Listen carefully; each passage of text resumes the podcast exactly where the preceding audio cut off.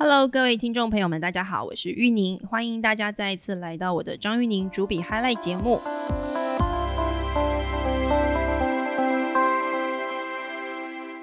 上一次我们跟大家介绍呃中小企业的 FinTech 式的这种借贷服务，那今天呢，想要来跟大家介绍 FinTech 里面针对消费者端的一个很厉害的本土的新创团队——麻布记账这个 App。麻布记账，如果你有用过的话，你应该是一个呃很爱使用手机来做这个财务管理的一个使用者哦。那今天我很高兴能够邀请到麻布记账的执行长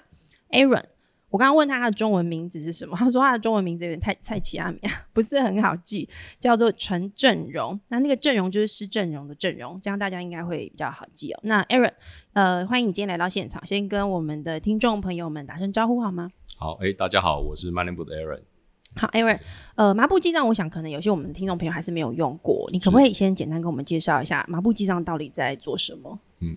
呃，麻布记账其实我们在做的诉求是我们发现很多的用户，嗯，他们对自己的财务状况非常的不了解，是。然后现在，呃，我们发现传统的方式就必须使用者用手动方式逐笔的做记账，嗯哼，记到最后之后才能发现自己整个财财务状况是如何。对。那我们就希望使用者。呃，因为使用者的一些财务资料其实都自己都都有，只是散布在各个银行各个账户里面。嗯哼，我们希望提供一个自动化的服务，让使用者不用再花额外的力气，就可以知道自己的所有的财务状况。然后我们把这些的数据直接帮使用者整理成他完整的自己的财务报表，在这个 app 里，在这个 app 里面。嗯所以使用者其实他不需要花。额外的力气就可以很快速的、很及时、自动的知道自己目前所有的财务状况。你的意思是说，比如说像每次我们在年底的时候去逛那个文具店，天啊，我这样讲很老派。我不知道现在年轻人会不会干这个事情。我们以前年轻的时候，就我小时候，如果去逛什么金石堂啊，然后年底的时候，他都会卖那个记账本，就是一个小本子这样子，然后里面就会有日期，然后会有项目，你可以填说哦，我今天比如说餐费，早餐花了多少钱这样子，然后哦三十八块这样，然后中午买了可能买了一个便当五十块，再加一杯饮料十五块等等，是，然后呢，你就自己在下面加总。是，那如果你每天都很很有很好的习惯，这样记记录下来，你就会知道说，哦，你其实可能这个月餐费花了多少，然后交通费花了多少，整年你都这样做，你就会很清楚知道自己的财务状况。是，我可以说麻布记账基本上是这个概念的数位化版吗？呃，应该说是。不过我们把记账的这个行为，刚刚提到的记账的行为，我们把它放到其他的行为来看，譬如说，你使用你的 email。嗯哼，你发出去 email，然后再收到 email，但是你要另外拿一个本子去记录你每天发出哪些 email，记录哪些 email，或者是是你的行事历。对，如果你的行事历，你每天用假设用 Google 的行事历去做记录，嗯哼，那在那边标注会议，标注呃你的你的一些呃形式的状况，嗯，但是你事后你都要额外拿一个纸本去把它手记下来，下来。才能知道这件事情。我们觉得这个是一个呃很很不合理的，对，而且不直觉，对不对？是是是。那因为现在的所有金融的交易原则上都这些资料都存在各个地方，譬如说，当你领一笔钱出去做消费的时候，你的账户里面已经有这些记录，或者是说你在呃做一些支付动作的时候，其实你已经把这个资料记在你的支付的 APP 里面。是，那只是这些资料都散落在各地，所以如果可以把它统整起来，使用者根本就不需要额外再做任何的记录。所以，比如说，假设今天我是你们的用户，那呃，也许我需要把我你们我的手上的这个麻布记账的这个 app 跟我的 maybe 是我的银行账号有一个串联，是。然后同时呢，呃，如果我透过呃这个麻布记账或是我的这个银行账号有些消费行为的话，资料就会自动汇到这个麻布记账的 app 上面，是。然后开始帮我做记录跟计算，是。所以，譬如说，常常譬如说我们的很多消费是用作信用卡。或者是有一些现现金的消费，现金消费你也会从银行账户里面提领现金出来，或者是说我们在搭捷运的时候，我是用悠游卡，对，那这些这些记录都可以透过麻布记账汇到你自己的一个呃自己麻布记账里的 app 里面，你就可以及时知道你所有的状况。嗯嗯，那你们现在这样子的服务背后要串很多银行跟相关的这种金融服务业者，对不对？是。我们现在用的，呃，当然这个也是我们之前麻布记账在 Moneybook 在之前在银行端很不支持的其中一个原因，就是我们用大概就是因因为一般在国际上这种算 Open Banking 的 TSB 的的做法，是。它有很大一部分呃是受限于技术的关系，嗯，银行目前不见得能够提供所有的 API，所以都会以同步用呃你呃使用者提供账户的账密，然后我们这样子的服务去帮使用者代登录，把资料拿出来做整理。哦 OK，所以目前其实这样子的产品的难度也非常高，所以我们也嗯发现在，呃台湾来说，其实比较少团队能做到这样的服务，因为嗯呃要需要呃帮使用者代登录，再把资料抓取回来，然后再统整起来做整理，这件其实难度是非常高的。嗯哼。所以你们的做法现在有一部分是用这个方式来做。如果银行端没有办法开 A A P I 给你们的话，是目前其实呃大部分都是以这个方式来做。嗯哼，那台湾的 Open Banking 政策其实政府分成三阶段，对，所以去年已经有第一阶段，第一阶段就是公开资讯的 API。没错，那第二阶段就是刚刚提到讲账户的部分，第二阶段是账户资讯，就使用者账户资讯的 API。那第三阶段会是交易 API，是。所以今年度在第二阶段开始进行。嗯那去年的第一阶段的时候，我们已经跟二十一家银行做串接，所以目前在麻布记账上面的呃金融商品的服务，譬如说我们里面有汇利率的查询，这个就是跟这二十一家银行做串接的 API。是，那这就是第一阶段。开放的内容嘛？对，嗯，那今年进行的第二阶段呢，因为像账户的资讯，它其实是比较算机密性的资料，是，所以有一些比较呃风险必须做管控的 issue，所以在嗯主管机关在第二阶段的时候也会比较谨慎。是，所以在第二阶段，那目前我们也跟几家银行在进行中。嗯那其中但是有一个非常严格，就是必须对 TSP 业者的资安能力是。要做要求，所以我们也为了符合要求，所以我们在今年初拿到了 ISO 二七零零一的认证。哦，不容易哦，对，这个在银行来说，他们觉得是很不可思议。是。对，然后再来是我们也继续投入，就是我们现在在进行就是呃工业局的呃 APP 检测嗯。的认证，嗯，所以这个在使用者的 APP 端的 client 端的 APP 也要做到安全的防护。嗯那这些就是银行工会对这种 TSP 业者要进行合作的时候，它的基本的治安的要求。好，刚刚 Aaron 在谈的这一段，对我们的听听众朋友来说，如果你不是那么了解 FinTech 跟呃刚刚 Aaron 在谈的这个 TSP 业者的话，我跟大家稍微简单的解释一下。其实我们上一次邀请到这个顾立雄主委来到我们的节目，跟我们谈，就是他为什么要去推动开放银行的时候，他事实上在我们的节目里面，他也一直在强调，就是他其实在推动这种开放的过程当中。他认为最重要的也是呃资讯安全的问题，因为其实台湾的这个金融市场呃其实是一个高度监管跟高度的被保护的一个市场哦，相对于这个欧美市场来说，那这到底是好还是不好呢？你说它好的地方就是说，我们作为一个消费者，我们真的被保护的很好，我们的整个金融的稳定性真的特别高。那大家如果呃感觉不到那个所谓的稳定性高什么意思的话呢，大概就是二零零八年的时候全球金融海啸，台湾没什么事。对因为我们整个这个货币市场、金融市场都是被呃相对比较这个隔离开来的。好，那这个隔离开来或者说保护的比较好呢，另一方面转过来的意思就是说，当这些金融服务业者想要做一些新东西的时候，监管会会比较严格，他会比较担忧说你是不是不符合过去的监管规范，那你这些新的服务会不会有一些新的问题产生，会不会呃伤害到消费者的权益？那刚刚 Aaron 在讲的这个事情，其实就是当呃这个监管会开始想要做开放银行的时候，他想要让第三方的业者，就是我们说的这个 FinTech 的新创业者进来。呃，希望能够用他们的创意跟新的做法，还有包含在数位的这个开发研发的这个能量上面，为这个传统的金融业者带来一波活水的时候，还是要很小心消费者的这个权益要怎么样被保护。其中有很重要的一块就是这个。呃，治安的问题，像刚刚 Aaron 他谈到麻布记账，呃，如果他现在的服务模式是带消费者去登入消费者个人的这个银行账户的话，那就代表说，在这个过程，我我假设是你的用户，是。我等于把我的资料授权给你了。对，你其实是可以用我的账户去做什么事情都可以的。那在这个状况之下，事实上你们就要有能力可以去负担这个资料跟这个 access 这个这个系统的过程当中，不能够被骇客侵入。是这是非常非常高规跟高标准的一个要求。那呃。麻布记账其实现在是在这个金管会底下的这个园区，呃，金融园区底下的一个团队。也就是说，其实麻布记账的服务，即使从金管会这么严格的这个眼光跟标准来看，都认为这个团队蛮认真的，在这些监管上面做得很好。你刚刚也提到，你们也通过了这个国际标准嘛？是这段跟我们谈一谈好不好？因为我相信这个过程对你们的团队来说也是一个新的学习。因为我认识很多 FinTech 的团队，最大的挑战是，嗯有很好的 idea，也觉得有一些新的服务很好很棒，但是他们不晓得原来法规上有些是不能做。是，对，这段跟我们谈谈看你们的经验。嗯，我们其实在，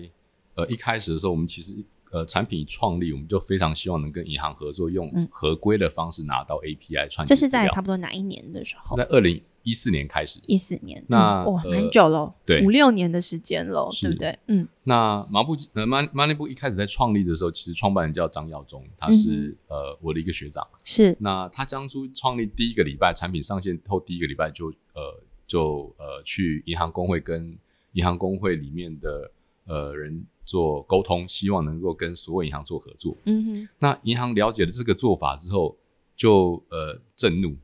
震怒，很生气，这个像是这个好像是骇客的攻击，是，所以就发函给所有银行，不准跟这个马这个麻布麻 Money Book 合作。嗯哼，所以呃，那我们可以知道这个时空背景的状况，就是呃，银行才在二零一四年的普通概念都觉得使用者的这些资料，嗯其实所有权是属于银行的。是，那后来在呃这两年会做一些调整，是因为呃从全球，包含从欧洲发起的 GDPR，是，然后到呃各国的 Open Banking，是，其实它有个很重要的转折，包括我们现在政府也在进行的就是开放资料。买 data 的部分是大家开始意识到这些使用权、这些资料权其实是所有权是在使用者身上就，是是消费者消费者是自己的，嗯所以它变成一个横题了。那消费者如果想要把这些资料拿去做别的运用，那帮忙储存这些资料的业者，他必须要能够让它被拿出来。那包嗯含使用者如果想要被遗忘，他有被遗忘权，对所有拥有资料的机构必须要能够删除。对，这个是 GDPR 很这个有名的一个规定啦。是对我不要说它臭名昭彰，因为它其实还是有它好的地方。是，对，所以在环境改变之下，后来就呃，我们就发现主管机关呃的开始的整个政策推动，尤其像 Open Banking 这个政策，其实推动的非常的快速。嗯哼，那呃，我们一开始在跟后来呃，我们在接手之后，在二零一八年接手之后，我们也尝试去跟银行做沟通。那我们就发现，跟银行沟通的时候，银行都会都想非常想跟我们合作，但是都卡到一个问题：嗯你们到底治安安不安全？你们也就是说他们接受了。对，因为呃，我们在定义上面把资料的所有权还还给了消费者，所以呃，资料也不算真的在银是银行的。只要今天消费者愿意跟麻布记账合作，他们也很乐于跟你们有一些合作关系。对。嗯哼，但是因为银行法里面有规定，银行必须妥善保护使用者的资料，他有责任在身上身。身上，所以他不能嗯随便给你。那后来跟呃银行沟通，发现不管我们怎么沟通，银行意愿都非常高的状况下，都会卡在一关，到底你合不合规、合不合法？嗯，后来我们就发现，原来跟银行沟通的呃，可能这样沟通下去是没有意义的，因为不会有个交集。我对们后，来发现，他问题卡在主管机关说可以，他银行才敢做，它叫做合规可以。OK，所以合不合规不是银行本身决定。也不是你们怎么努力的说你们合规就做得到这样子。对，所以我们发现这件事情之后，其实我们一开始是有打电话，直接打电话到金管会询问我们这样的做法可不可行，有没有合法合规的问题。那呃，当然想当然就是打电话里面是没办法，主管机关不会告诉你这样可以或不可以，因为他不了解你全盘在做的业务是什么，是他没办法去了解那个风险。嗯哼，那后来我们就加入了呃，主管机关有呃，金管会有一个呃辖下的一个园区叫 FinTech Space，它针对金融科技的发展跟里面的所有团队有提供一些协助，以及呃，他们有在关注各个金融科技业者的动向。是，那后来我们加入之后，我们就利用里面的一个很棒的机制，叫监理门诊。嗯，它的意思就是我们可以直接的呃预约跟主管机关呃会议，然后讨论面对面讨论清楚，面对面讨论讨论清楚嗯我们的议题，这样是不是有问题？所以我们在二零二零一九年的二月，我们第一次就申请了监理门诊，OK，然后二零一九年啊，距离你们二零一四年这个创办人开始已经五年的时间五。年的时间。嗯，然后我们第一个问题就是问我们这样代帮使用者代登入，对，帮忙抓取资料的的形式有没有违法？我们需不需要监进入监理沙盒？嗯那主管机关也很明确回复这个没有违法的问题，可以的。对他不需要进入监理沙盒。那呃，后来当其实我们呃刚刚提到我们在做这些的沟通的时候，我们就发现呃有一个很很重要的重点，就是、嗯呃我们发现，在金融业或者是主管机关在你做提一个创新业务的时候，他们第一个想到的事情不是创新的呃服务有多么的好，嗯。而，是他第一个想到是风险。你这样做风险在哪里？因为它是监管为主嘛，是嗯。是是，所以在这样的抓取资料，他们理解之后，其实呃，因为呃，现在网银的机制，银行都有非常严格的核身机制，然后在网银上面，其实你嗯。有账密之后，其实你是没办法做金钱的挪移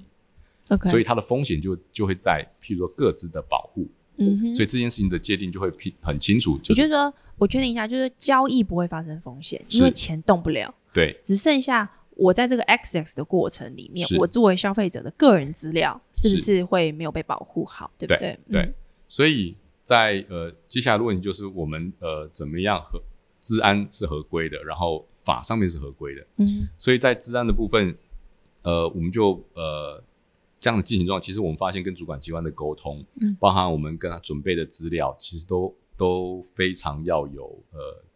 呃跟金融业和主管机关沟通的呃不一样的学习。就是我们原本是网络科技业者，是，我们对这样的沟通其实是不太理解的。嗯。那我我举个例子，就是。是呃我们在跟主管机关沟通的时候，他说这个是没有违法，对，那但是我们后来有一次做监理门诊，跟一个银行业者一起去做监理门诊，希望做一某一项业务跟主管机关沟通。嗯。那主管机关告诉我们说，呃，可以，呃，你们可以呃提提看，提你们的计划书，用文字把你们要做的创新服务写清楚，是。我们才来决定这件事情有没有风险。是，这件事情我就会议结束我就很疑惑，住愣住，就是我们在做网络服务的时候，是。我们想到是创新，它不是应该要有画面，要有我们一，般来说都会给一个 use case，对不对？对。就是它可能是用画面流程来表达说这个事情是怎么发生的，可是要用文字要怎么写？对，我们就很难理解我我怎么有办法用文字做出创新。是是，对，那后来呃后来是经过园区的呃 Fitness 园区的辅导，对。我还后来才理解哦，原来主管机关讲的第一个金融业讲的创新，他们先不看服务创新，嗯，很多创新是法规和治安上的创新。所以，譬如说，哦当我假设你登录，呃假设某个业务，对你要你实体银行在实体可以知道拿你的双证件对照你本人，可以知道哦，这个就是你本人。对，可是在网络业务的时候，他怎么知道？怎么你怎么能够确定他就是本人？没错，譬如说，呃，譬如说，我们很多的业务在，譬如说现在很用很盛行的行动支付、第三方支付，好了，是那行行动支付业者，你要先做的第一件，在提供很便利的行动支付的服务之前，对你要先确认绑了这个账户，绑这张信用卡，你怎么确认他就是本人？对这个就是法规上的创新。对，所以他要的不是说啊，你这个服务要很新很有趣，市场上过去没有，是。不是这种商业上的，是。是在做法上面，他要你证明你在网络上面用不同的方式跟用户之间合作交呃接交流接触，可是整个流程还是符合原本法规要求的这些认定跟安全。然后我们就发现其中一个文化懂了之后，就觉得哇，这个创新非常有趣，嗯，因为它的难处在于说，银行传统的银行在呃确认你是本人的时候，必须要拿你的双证件，对或者是线上我们呃有做过缴费嘛，我们缴税是，缴税的时候我们要自然人凭证插卡，对可是如果在手机上或 App 上，你怎么用很便利的方式就达到了很强的合身的标准？是那这个事情就是变得非常有趣。你可不可以让使使用者用一个指纹，或者是收一个简讯，嗯你就可以达到很强的认证强度，让使用者不用再拿出自然人凭证来插卡。是那像它这样的难度和这样的创新就非常有趣。OK 对所以你们后来是怎么解决的？呃，我们后来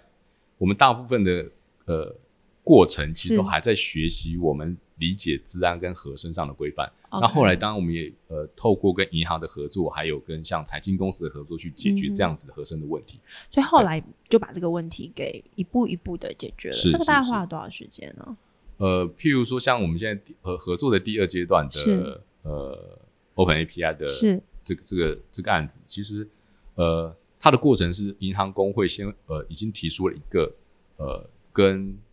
呃这样子 TSP 业者合作的自律规范跟安控规范。由工会来帮忙把一些呃共同的呃原则先定下来。原则定出来之后，然后我们再针对这些规范下嗯，符合法规和治安上的做法，去找出使用者符合这两个法规，然后又可以让使用者便利的方式。我们在是。来来回就跟呃银行工会的治安小组，以及跟财经公司还有跟银行讨论，然后这样过程大概花了呃三呃大概三个月到半年之间。你有没有觉得你在改变一个行业？应该是行业改变了我们，我觉得比较多。你是说，原就是说一开始你们可能团队在思考这个马步机长的服务的时候，单纯就是从消费者的角度出发是，是这样子会很方便。对。可是当你发现要做的时候，你才发现，哇塞，这行水真深啊，这样子。真的，真的，真的很多的规范要做，对不对？是就像一样一开始就觉得，呃，一般的 fintech 业者是没有治安能力的。你说银行自然也会有这样的想法，对，因为银行、呃被要求很多的治安的规范，所以他们拿了一些认证，他们也投入大量人人人力在治安上面。是那呃，所以他们认证的一些银行呃一定要通过的治安规范，譬如说 ISO 二七零零一，是这个是他们的标准。但是，一般的业者一般都不会有这个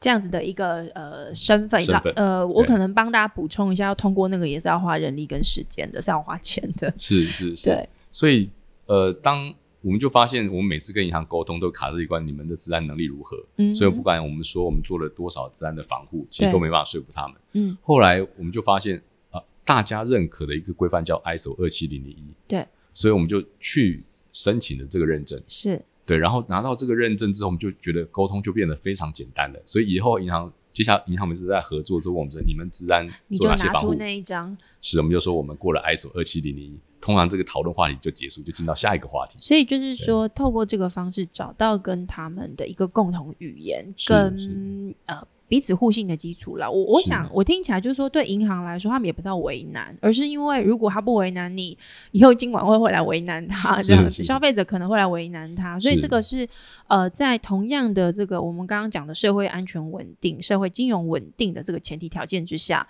呃。传统的银行业者跟新的 TSP 的 FinTech 业者之间要合作的一个基础门槛，我我应该讲它有点像是一个基础门槛，对不对？是对 TSP 业者来说，是是，然后另外在法规上，我们也发现有非常多的合作上面的讨论有非常不一样。以往我们跟呃在网络业跟客户在做或者不同业者在做合作的时候，我们就考虑到双方的 win-win 就可以了，是只要商业条件可以就行。但是我们发现，我们每次跟银行在做讨论的时候，银行很容易失焦。失焦意思说，我们当我们讲我们要怎么做某项业务的时候，他们就开始说：“哎，这个算不算委外？算委外，那符不符合委委外作业办法？” 因为他们太多办法要去思考了，对然后在我们嗯。在电子化机上，哎、它是不是符合电子安控基准法？嗯？就是我们常常会在做某一些服务的调整的时候，合作上，他其实就会先想到一个法规，是。可这些法规在以前我们都是不熟悉的，是。所以在呃，我们就发现，在除了过治安这一关之外，在法规上，其实我们也必须要具备呃一些基本的认识，嗯在我们在呃合作的项目里面，所以。嗯这个也是透过 Fitness Space 里面的一些呃，譬如说我们上次我们提到我们之前去监理门诊，对。其实光准备监理门诊的简报，我们大概呃 Fitness Space 就帮我们修了大概二十次。哦，他们也会协助你们去做这个简报的修改，对，因为他们会在场，然后帮呃 TSP 业者跟主管机关做沟通，因为双方语言不太一样。嗯哼，那沟通的时候，其实他们就会让我们知道说，哎，呃，你提的资料其实应该要多么的详细。那法规部分你要做解释，因为要解释你的风险，是你怎么发现这这个里面可能有哪些风险？你怎么做管控？是。那风险来自于法规的认定，什么样的业务符合哪部分的法规？诶，那你们要如何加入这个 FinTech Space 这样子的一个？它我不能说它是空间吧，我觉得它听起来比较像是一个 group，就是说，如果你是一个 FinTech 的服务业者，你想要开始跟这个金管会的这个主管机关开始有些沟通，你可以透过 FinTech Space 这样的一个平台。是来达到这个沟通的效果，这个加入是需要一些呃这个身份的鉴鉴定的吗？或者是其他的条件？呃，需要做申请，然后申嗯请，然后需要做呃审核，是对，然后刚好最近是第三阶段第三梯次，是呃，已经申请完毕。是但是如果要加入，现在还有一个方式，就是呃它有一个数位沙盒。数位沙盒就是、呃，银行会把他们已经做好的 API 是放在这个 FinTech 里面的数位沙盒。是那想要合作的 TSP 业者就可以直接去申请，然后在呃 FinTech 你做封测，封测完之后再开对外做开放。所以它有一个机制是透过数位沙盒也可以加入这个。FinTech Space 这样对的一个对对对对服务。对，所以去申请数位沙盒，然后通嗯过审核，也可以加入 FinTech Space。好，刚刚你在描述的这个过程，我我感觉其实一八一九年对麻布记账这个团队来说，我相信是个蛮重要的转折。是就是说，在那之前可能有点四处碰壁。是那我们上一次跟这个 Bizink 他们在讨论的时候，其实也是类似的经验，就是是都提出来蛮多年的。可是当时我在跟他们聊的时候，他跟我说，其实有一个重要的呃转转变是说，在过去这两年，因为金管会他也比较积极的想要做开放银行这件事情，是所以开始有些游游戏规则出来了。在这之前，有时候是你就算想要合规合法，你都不知道应该要怎么样下手。是，对你们团队也是同样的状况吗？对，我们就发现，因为呃几个 FinTech 业者，我们都会互相的呃聊天嘛，我们就交流情报，互相取暖。对对对对，所以像在呃 FinTech 里面也有也有那个做区块链的，是那我们就发现，呃，虽然 STO 在主管机关有已经列了，它是一个金融改革的项目之一，是，不过详细的呃作业办法还没出来，嗯哼，所以他们为为了跟银行间的合作，他们因为没有作业办法，所以我们花了非常非常多的资源去投入去做呃法遵遵法，嗯。然后再来做治安。嗯哼，那但是做了这一套之后，其实银行的认定还是还是会蛮害怕，主管机关还没有定出一个规范，这样做是不是合规的？嗯哼，我们就发现他投入的成本会比我们这种已经主管机关已经定出一些游戏规则来说要多非常多。嗯哼，所以在明确的规范下，我觉得对。大家呃双方银行跟 TSP 业者有一个比较明确的规范嗯哼，的状况架构下去做呃互相合作的讨论，我觉得这个是还蛮对双方合作还是蛮重要的事情。他才有办法往下走一步嘛，不然就会卡在那个地方，大家都不晓得要前进或者后退。是，对，然后也不晓得说呃怎么样有可能不小心踩到红线，或是是有时候我相信大部分业者并不是故意要去呃做不合规、不合法，或甚至不小心伤害到他的用户的事情，因为毕竟那是他最有价值的资产。对，有时候是真的不晓得、不不清楚。嗯那这个 FinTech Space 还有像麻布记账，你们这样子的一个服务，在经过这一两年的变化之后，呃，你们其实就是在 Open Bank 这样子一个政策之下的一个很经典的范例，是就是说随着 Open Bank 这个 API 开放的越来越多，越来越呃规范越来越清楚，你们能够串接的这个资料跟提供给消费者的服务其实就越多。是可不可以简单跟我们描述一下，随着这个 Open Banking 的大概三阶段的开放，麻布记账它会怎么样跟着演化？你们目前已经看到它可能的样子是什么？嗯我们现在一开始 Money Book 我们是呃，其实是在我们呃接手之后，我们才取了一个中文名字叫马布记账。本来就是 Money Book 这个名字而已，对本来是不对？Money Book、然后我们在呃，我们一开始定位叫记账，因为我们发现对跟使用者沟通，记账是比较容易沟通的一个词汇，所以我们就用记账。但是呃，接下来的发展，其实我们接下来已经呃，我们其实是从记账已经到了呃全资产管理工具，嗯，就是就是使用者现在不只是把他的呃支出的对资料记录而已，嗯，他现在他的资产，然后包含它的投资，嗯，呃，基金、证券、外币，现在目前都可以在麻布记账里面做整合。我看你们有整合二十七家银行、三家电子电子票证，还有发票载具等等的。也就是说，对这个用户来说，像你刚刚讲的这个投资的这个资产，不管他今天是透过哪一家银行，其实有蛮高的几率会是你们覆盖到的这个服务，对不对？资料是可以整合进来的。对，，所以券商的部分我们也现在已经整合进来，嗯哼，所以使用者他自己的投资的呃，不管是外币嗯或者是证券，接下来是基金，对，然后甚至接下来的保险，我们都帮使用者纳入，他可以在这边可以全资看到他自己的全资产。是这个是已经完成的，现在已经完成。呃，我们现在保险还没完成，但是是快完成。然后现在是基金、证券、呃发票，然后呃存存款、活定存都有。就是资料的记录整合，呃，这个统整在麻布记账的这个 App 上面，基本上目前呃快要都可以做到，甚至包含你的保险的部分都可以看得到。所以接下来我们从呃从第一阶段一开始，我们就是记账，到现在是全资产管理工具。那接下来部分，我们希望帮使用者做到财富的管理，对财富的管理，就是个人的财务管理的工具。比如就是说我可以做什么呢？假设我是你的呃用户的话，其实我们发现到，我们访谈过我们的用户大概两千位，我们就访谈说你有没有在记账？那你记完账之后都在做什么事情？你是 face to face 呃面对面的访谈，呃还是是我们有面对面，我们有呃实实际的通话或私聊，还有问卷，我们都有。？OK，嗯，那我们访谈之后发现，大部分做记账的用第一个问然很难持续。嗯，那另外是有持续之后，其实持续之后几乎已经没有余力去做财务财富的规划、财富决策。嗯哼，那但是大家会得到是一个安全感，我有就是记账，我的安全感。到这样子，我晓得。嗯对，那实际上记完账之后，你有没有改变你的行为？譬如说，你会不会管理你的收支，嗯哼，或者是说，你现在做每一个财务的决策，是不是真的符合你？我们举例来说，通常我们就发现，呃，用户会跟我们讨论很多问题，对，譬如说，常常看到一些资料，就是说，呃，每天少喝一杯星巴克，你二十年后可以干嘛？对，那使用者真的知道差多少吗？搞不好少喝一杯根本不对你没影响，是，或者叫做存股的储蓄方式到底合不合理，嗯，或者叫做买共同基金会怎么样？对，或者是很多人听说是呃毕业后不要先买车，要先买房。嗯哼，这样子的很多的财务建议，它其实都是很个人化的。可是当你不知道你个人的状况的时候，其实这些的财务建议，其实对你来说是可能不适合你自己。就是我们读了很多这个杂志上面的理财建议的文章，可能还买了一些书来看看，看完之后还是不知道那跟自己有什么关系。是，嗯哼，譬如说，我们就发现，可能每个月的收支嗯。挣五万以上的人，其实每天少喝一杯星巴克，对你以后是没有什么影响，差别不大。尽量喝吧。是，对，或者是说，呃，我们有发现，我们有同事，他呃要买房，然后一开始看的是一千万的房子，嗯哼，后来看到最后，他最后决定出手是买了两千万的房子，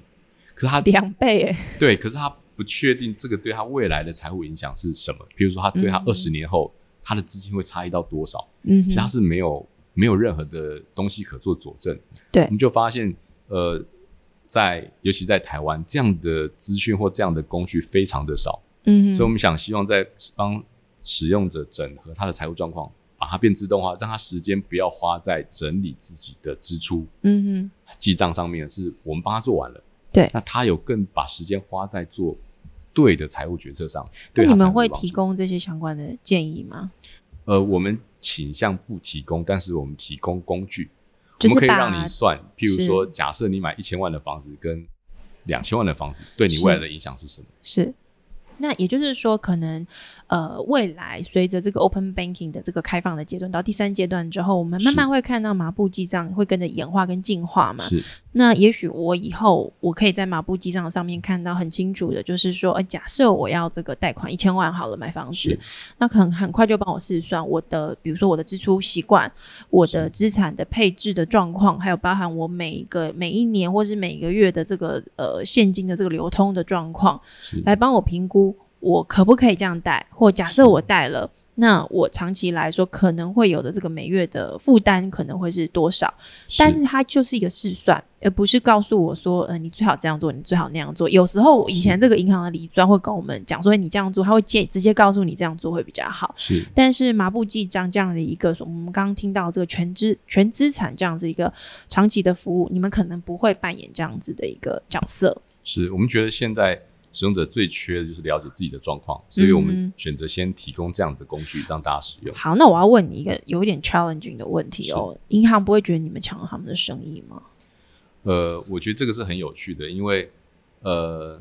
在台湾我们自己看到是大概台湾的金融服务和 fintech 业者的角色，大概会以合作的模式。我们看到全球的状况，譬如说，我们就发现，呃，各国的金融环境来看，嗯比如说中国跟东协，对，其实是跟呃，它的大部分的普惠金融，他们讲的事情叫做很多用户是没有账户，没有得到金融服务，所以它的普惠金融在让这些没有办法得到金融服务的人得到金融服务，它有点是去补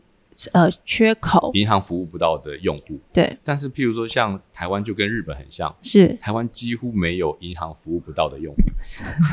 对，但是呃，台湾会比较缺的会变成是呃，不是每个用户银行都能提供适合他的服务。个人化的部分比较没有办法做到这么的完备这样子，所以在台湾就会跟日本的 fintech 很像，嗯。那都会以变成以跟银行做合作的方式，所以包含在麻布的商商业模式里面，其实我们帮的是使用者做出他的财务状况之后，嗯哼。我们在呃提供给他银行提供给他适合他的服务，所以等于是我们帮银行做导用户导客的有点像你们在帮他找客户，甚至让客户更知道他可以用银行的什么样的服务，让自己更开心。是。对，所以就有点呃 win win，更更符合是。这个彼此双赢的一个方式。那是。这样你们的盈利模式是什么呢？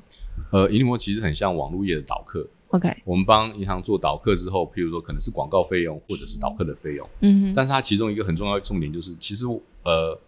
现在市面上金融服务非常非常多，对，但是也很多元，但是使用者要呃凭借自己的状况去找到适合他的金融产品，这样的资讯反而是少的。哦，也就是说，也就是说，对于这个呃消费者来说，还其实也对银行来说也是啦。你们有是。点像是在帮这个市场上面的供需两方，透过新的这样的一个服务服务的数位服务资讯整合的创新，是。找到他们彼此呃新的交易的可能、合作的可能性。是，就像对刚刚提到，嗯。我们觉得很多的金融服务它其实都是客制化的，对，适合某些财务状况的用户，对，所以让让这种各种财务状况的用户去找到适合他的商品，这样子的媒合，其实我们觉得是呃有最跟银行合最好的方作机会式。你们团队大概现在多少人呢？我们现在团队大概二十二十五个人，那里面是不是也会在这个过程里面，慢慢的会需要越来越多的比较是偏，也许是金融呃相关服务行业背景出身的人加入，还是是还好？其实还是以数位软体为主。呃，我们原本都是以数位软体为主，但是我们今年开始就陆陆续续有从金融呃业的一些呃同事就开始加入我们。哦，所以我们可以在麻布记账身上看到这个金融业的从业人员转业的可能。其实也不算转业，他还是在金融服务业他，是在金融服务，只是说他所服务的机构的特性不太一样了。他不是在呃这个传统银行的这个角色里面协助做传统银行的服务项目，是而是到新形态这种 fintech 公司，这样子的人的比例，在你们公司目前比例大概是多少啊呃，目前比例大概就十分之一。？OK，但长期来说会增加吗？你觉得？呃，我觉得会，因为其实接下来一开始麻布我们提供的是工具，但是接下来的提供客制化的一个工呃财务的状况整理，就越来越需要金融的方面的知识。嗯我们也越来越需要这种账这方面有 domain how 的人，好。加入我们。呃，大家如果不晓得，没有看过麻麻布记账以前在媒体上的专访哦，其实呃，麻布记账这个团队，刚刚其实 Aaron 也有谈到、我，本来的创办人是你的学长嘛，其实这个团队走了蛮艰辛的哦。二零一四年创立，刚刚也有谈到你的学长在一开始就是非常这个 open mind 的，跑去跟银行工会说我想要做这个，然后就被封杀了。对我相信这对非常多的这种软体创业者来说是非常挫败的一个过程，因为呃，也不是想要去吃银行的市场，甚至一开始就打着这个想要双赢的方式进去，是结果发现完全走不通。那在资料上面我们可以看到，其实原本呃的创办人他烧掉了一千多万的资金之后，曾经想要把公司结束掉，是是呃现在嘛布基在 Aaron 的这个团队去把它接手下来。一二零一八年以后，等于是有一点点砍掉重练啦。你可不可以跟我们分享一下当时为什么会想要去？呃，把这样的一个团队接手下来，继续营运了？毕竟那个时候，其实金管会也没有说他们要这样帮大家。是，我我我们呃，其实我们发现原本创办人叫 Clark。是 Clark 因为他之前在美国生活跟工作，是所以他用了美国的 Mint 之后，觉得惊为天人。是所以他他算是非常有远见，他在台湾非常早就开始做这样子的产品。对，那只是因为呃，像刚刚主持人刚才提到的，就是嗯台湾是一个高度监管，金融环境是高度监管的状况，对，所以他在做很多的创新上，其实需要的不只是呃网络服务的 domain know how，它还需要是更多金融的遵法跟治安。嗯哼那其实我们也发现在，譬如说以呃美国为例，美国的 PayPal 它在做创新的时候，其实有非常庞大的一个治安跟法遵的团队。哼，对，那这个其实是呃在台湾的 FinTech 规模其实相对是不容易的，嗯哼，所以在这件事情上，我们一开始在看这样的产品的时候，呃，我们只看到两个点。第一个点是我们发现所有的用户都非常狂热的说不要停，我要付，我愿意付费求求你持活下来。对，这个我在我们以前做网络服务，这是不可思议。以前的网络服务都是我们